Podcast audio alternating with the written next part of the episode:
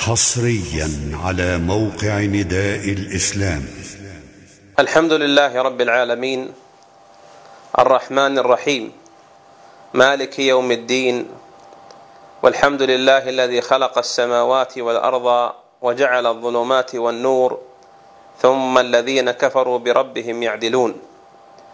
وأشهد أن لا إله إلا الله وحده لا شريك له وأشهد أن نبينا محمدا عبده ورسوله.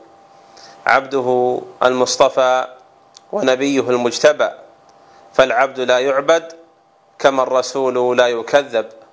فاللهم صل وسلم عليه وعلى آله وأصحابه ومن سلف من إخوانه من المرسلين وسار على نهجهم واقتفى أثرهم وأحبهم وذب عنهم إلى يوم الدين وسلم تسليما كثيرا. أما بعد أيها المسلمون أيها الصائمون والصائمات فإني أحييكم جميعا بتحية الإسلام الطيبات المباركات فسلام الله عليكم ورحمته وبركاته ومغفرته ومرضاته ونسأله رضوانه وعوالي جنانه إنه أكرم مسؤول وأعظم مرجي مأمول. أيها الصائمون معاشر الصائمات إننا وإياكم نتذاكر في هذا اللقاء أصلا عظيما لا تصح الأعمال إلا به ولا تكون الأعمال والأقوال مرضية عند الله إلا بتحقيقه وتجريده. ألا وهو الإخلاص والنية لله جل وعلا وحده لا شريك له بهذا العمل. كما أمر الله جل وعلا رسوله وأمر المؤمنين في قوله سبحانه في آخر سورة الأنعام قل إن صلاتي ونسكي ومحياي ومماتي لله رب العالمين لا شريك له وبذلك أمرت وأنا أول المسلمين. نعم يا أيها الإخوة إن الأعمال إن لم تكن خالصة لله مبتغا بها مرضاته ووجهه وحده لا شريك له وإلا فإنها لا تنفع صاحبها بل تضره إذا نوى بالعبادة أن تكون لغير الله. فمن نوى بالعبادة الرياء فإنه مرائي. ومن نوى بالعبادة أو نوعا منها غير الله صار بهذا مشركا مع الله غيره في العبادة. والصيام عبادة من أهم الفرائض فإنه الركن الرابع من أركان الإسلام ولا قيام للإسلام إلا بقيام أركانه الخمسة. بذلك يكون الإنسان مسلما. الصيام لا بد فيه من النية ومعنى النية أن يعقد الإنسان النية في قلبه على أنه صائم رمضان لله. فإن عقد النية في قلبه أنه صائم رمضان لغير الله صار مشركا. والشرك لا يقبله الله جل وعلا من من أي من كان حتى من الأنبياء. من أي من كان حتى من الأنبياء عليهم السلام. قال الله جل وعلا في سورة الزمر مخاطبا نبينا محمدا عليه الصلاة والسلام ولقد أوحي إليك والى الذين من قبلك لئن أشركت ليحبطن عملك وتكونن من الخاسرين. بل الله فاعبد. أمر الله رسوله أن لا يعبد إلا الله.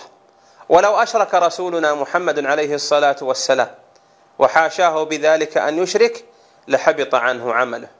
وكذلك لو أشرك الأنبياء قبله عليهم الصلاة والسلام وحاشاهم ذلك لحبطت عنهم أعمالهم. ولكانوا من الخاسرين اذا غيرهم من باب أولى وأكد. فليكن نيتك في الصيام لله وحده. ولهذا اشترط العلماء أن يبيت الإنسان نية الصيام من الليل. من أول ليلة من ليالي رمضان وهكذا كل ليلة من لياليه فإنه يبيت فيها النية من الليل لأن الصحيح من أقوال العلماء أن كل يوم من رمضان هو عبادة مستقلة. ومعنى أن يبيت النية أي أن يعزم في قلبه في جنانه في صدره على أنه صائم غدا لله. ولا يحتاج في هذه النية إلى أن يتلفظها ولا إلى أن يظهرها قولا لأن النية لا يتلفظ بها إلا في موضعين استحبابا لا وجوبا. فيستحب إظهار النية في حال النسك في حج أو عمرة. فيقول لبيك عمرة إن كان معتمرا أو يقول لبيك حجا إن كان حاجا. والموضع الثاني والعبادة الثانية التي يظهر فيها الإنسان نيته هي الذبيحة في الأضحية. فإن النبي صلى الله عليه وسلم ثبت عنه أنه ضحى بكبشين أقرنين أملحين فقال في أول في أحدهما اللهم هذا منك ولك. اللهم هذا عن محمد وعن آل محمد. وقال في الثاني اللهم هذا منك ولك اللهم هذا عمن لم يضحي من أمة محمد صلوات الله وسلامه عليه. وما سوى ذلك من العبادات كالصلوات والصيام والزكاة وغيرها فإنه لا يظهر النية بها وإنما يكفي إضمارها في القلب.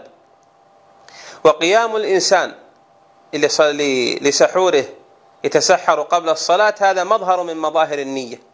فيبقى أن يكون في قلبك الصيام لله عبادة كما جاء في حديث عمر رضي الله تعالى عنه عن النبي صلى الله عليه وسلم أنه قال إنما الأعمال بالنيات وإنما لكل امرئ ما نوى فمن كانت هجرته إلى الله ورسوله فهجرته إلى الله ورسوله ومن كانت هجرته إلى دنيا يصيبها أو إلى امرأة ينكحها فهجرته إلى ما هاجر إليه. لماذا نتواصى وإياكم حول هذا الأصل؟ أي أن نبيت النية نية الصيام من الليل لله وحده لا شريك له لأن من الناس من يصوم لكنه صام عادة صام أهله وقومه وربعه وأهل بلده فصام معهم. وهذا ممن لم يمحض النية الخالصة لله عز وجل وينوي بهذا الصيام لله العبادة. من الناس من يصوم لكنه يصوم حمية للتحليل أو لأنه يريد أن يخفف من وزنه وشحمه أو يريد بذلك أمرا من أمور الدنيا. وهذا لم يصم لله عباده. من الناس من صام لكنه والعياذ بالله صام عن الطاعات وأسرف على نفسه بالمحرمات. أمسك عن الطاعات وعن الفرائض فلم يؤدها فلا صلاة يصليها. ولا قيام يقومه ولا صيام حقيقة يصوم وإنما يقطع نهاره بالنوم فيقوم ولا يصلي وإنما همه الأكل والشرب. وينام عن الفرائض ثم يسهر بليله على المحرمات. هذا في الحقيقة نية الصيام عنده نية فاسدة. فانتبه يا أيها الإخوة انتبهوا جميعا إلى هذه إلى هذا الأمر. وليكن في مستحضر قلوبكم لا بألسنتكم أن يكون في نيتكم الصيام لله. واعلموا أن من صام لله حقا كان له عند الله أعظم الأجر وأعظم المثوبة. قال الله جل وعلا إنما يوفى الصابرون أجرهم بغير حساب. ولا شك أن الصائم أن أن الصائم قد صبر عن المفطرات وعن المحرمات ابتغاء مرضات الله عز وجل. نسأل الله جل وعلا أن يمنحنا وإياكم الفقه في دينه وأن يرزقنا الثبات والبصيرة عليه وأن ينصر دينه وأن يعلي كلمته وأن يعلمنا ما ينفعنا وينفعنا بما علمنا وأن يزيدنا علما وعملا ورحمة منه. إنه سبحانه هو الوهاب. ربنا آتنا في الدنيا حسنة وفي الآخرة حسنة وقنا عذاب النار. ربنا قنا شح أنفسنا لنكون من عبادك المفلحين. والله تعالى أعلم. اللهم صل على نبينا محمد وعلى آل محمد كما صليت على إبراهيم وعلى آل إبراهيم في العالمين إنك حميد مجيد. وإلى لقاء متجدد. والسلام عليكم ورحمة الله وبركاته. تم تنزيل هذه المادة من موقع نداء الإسلام. www.islam-call.com